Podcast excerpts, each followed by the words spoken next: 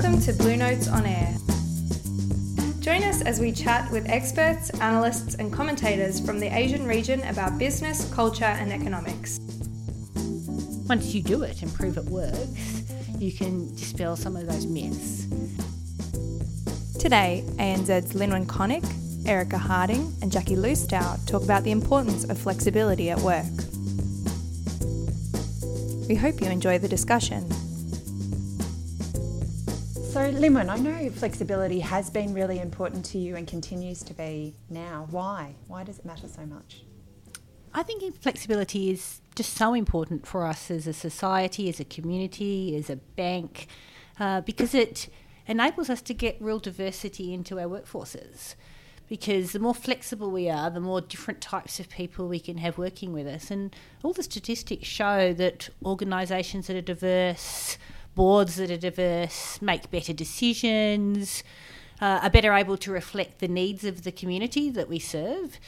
And for me, that's one of the reasons why flexibility is just so important because it enables different types of people who have different lives and different responsibilities to work with us.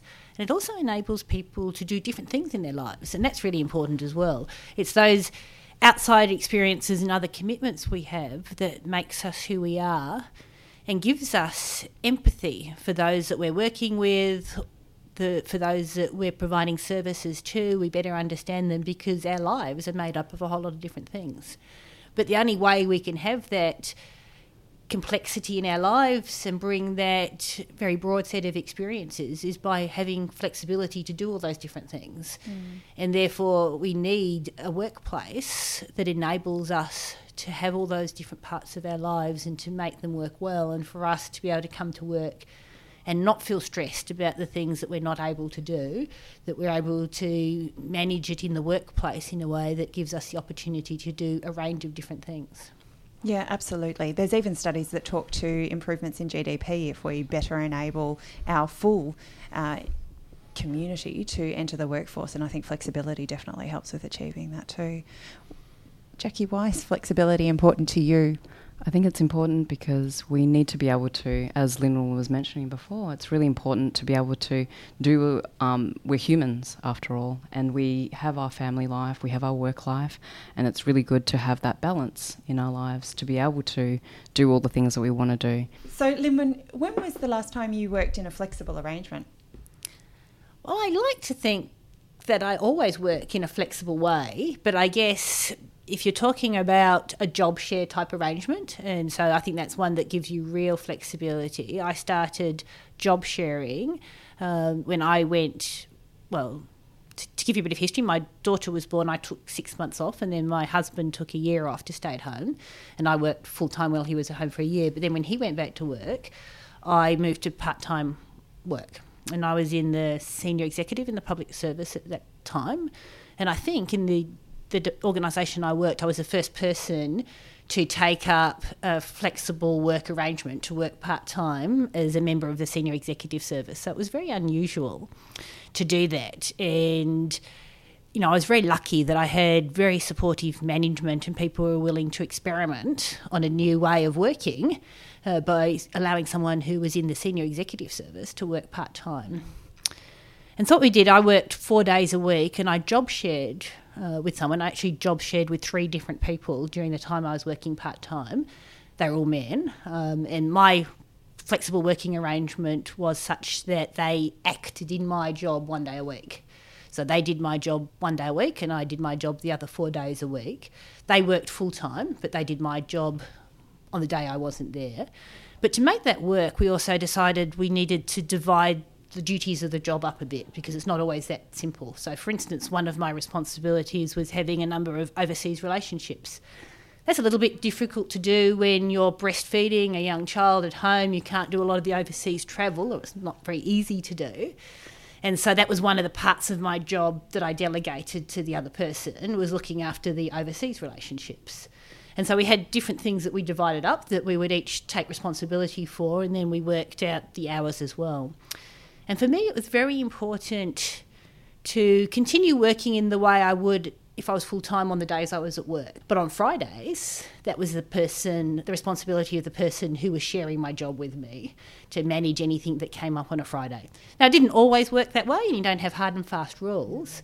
But it, it was an important part of sort of establishing the parameters around what we worked and what we would do and understanding that part time doesn't mean that you don't care as much mm-hmm. about doing the job and the expectations of you know doing the work required to do the job, but it does mean that you're not going to necessarily be there on the day that's your delegated day off. Was it challenging for you to present a case and get approval to work in a flexible part time arrangement? It was daunting. I was very nervous about doing it because it was unusual. But it was actually a lot easier than I thought. Everyone was incredibly supportive uh, about making this work, and it has a lot of benefits. And, you know, in presenting the case, I tried to present some of those benefits. And it's very interesting the benefits of working in a job share arrangement. You know, one of them is for us as people working in the job share. You know, I had to learn to trust and to delegate mm. and to empower someone else and to become incredibly organised, you know, in what I did. And I've those skills I learnt that I was forced to learn because of job sharing and something that have really stood me in good stead for the rest of my career. You know, because as you become a more senior manager, you need to do more of that anyway. You need to be able to delegate and empower and trust and do all those sorts of things. And you really need to be organised and disciplined in what you do. Um, and so I think I learnt a lot of things. And certainly the people who shared jobs with me, they all went on to be promoted to the next level. So having that experience of doing my job one day a week, I think helped them in their careers as well in the different sorts of experiences they got. So it's beneficial for a you know number of different reasons working in that way. But it was it was certainly daunting to present a proposal, and it was interesting. You know, the secretary of the department I worked in was a new secretary came in, and he was looking at the list of all of the senior executives and he came down to this Lynwen Connick, and I was being paid 80% of the salary that everyone else was getting paid, and he thought I must have done something wrong. You know, why was I being paid such a lowly rate? And it had never occurred to him, I don't think, or to other people who were sort of in the administrative area at that stage that someone at that level could be working part time, you know. So it was a new thing for the organisation then. It was a new thing for a lot of people in senior management.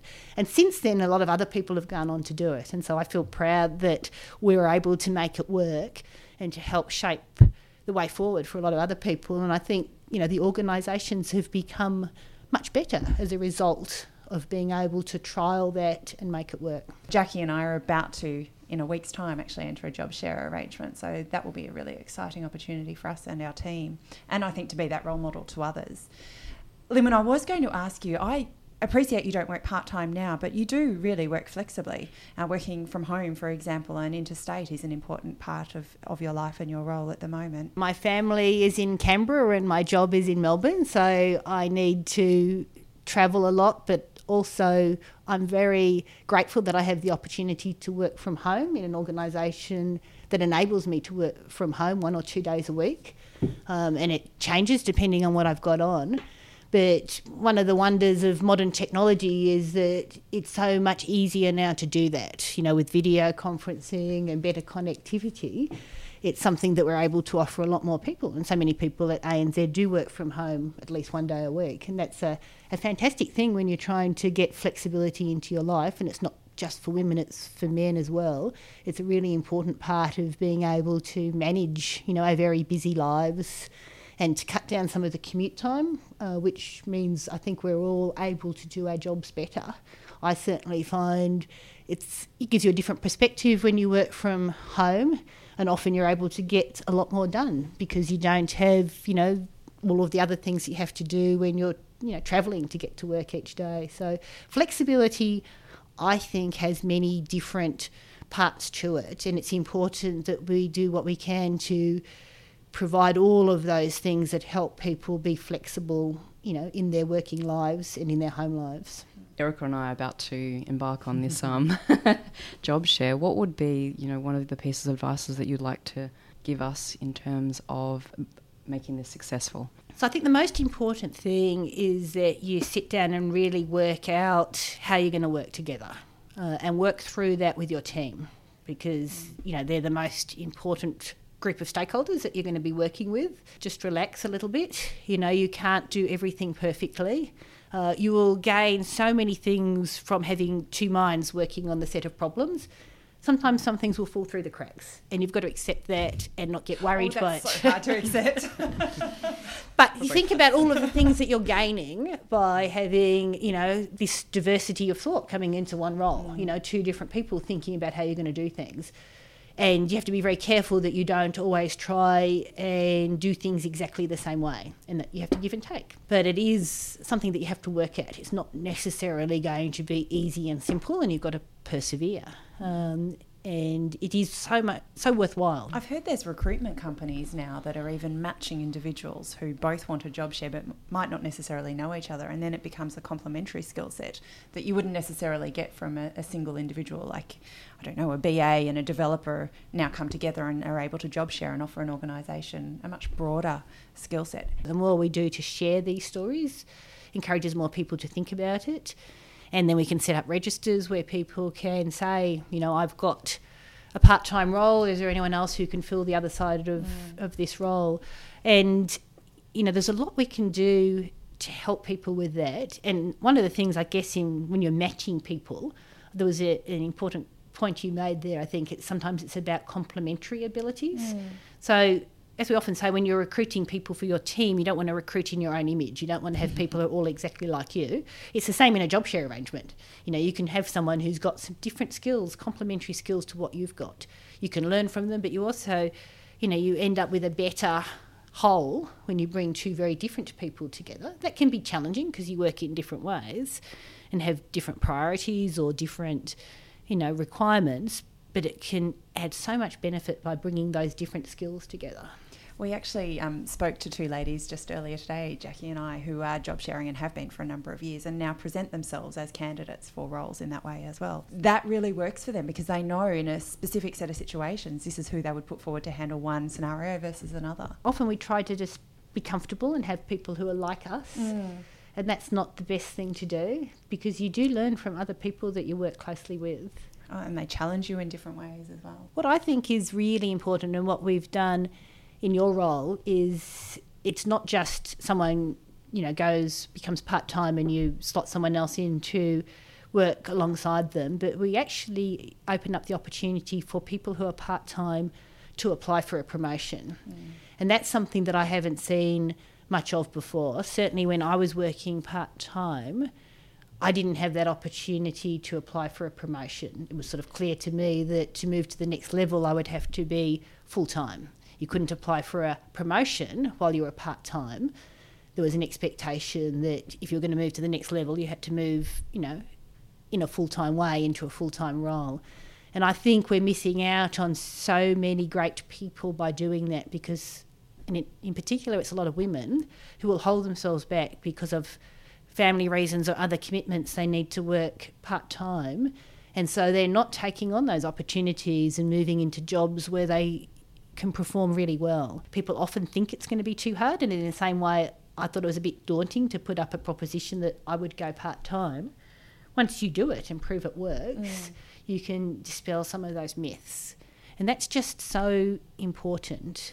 And this is not an issue just for women. And I think, you know, we recognise that it is at the moment a lot of women who do work part time, but there's no reason that it should only be for women. And in fact, I think when we get more men working part time and sharing family responsibilities in particular will all be more equal. Um, and we need to do a lot more work to make it more acceptable, more socially acceptable, more acceptable in the workplace for men also to ask for these sorts of flexible working arrangements.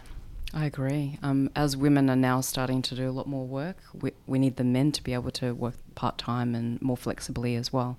So I work part time, but my husband works from home one day a week on the days that I work to enable me to do the hours that I want to do to be successful in the role that matters to me. There's so many reasons that people might want to work flexibly.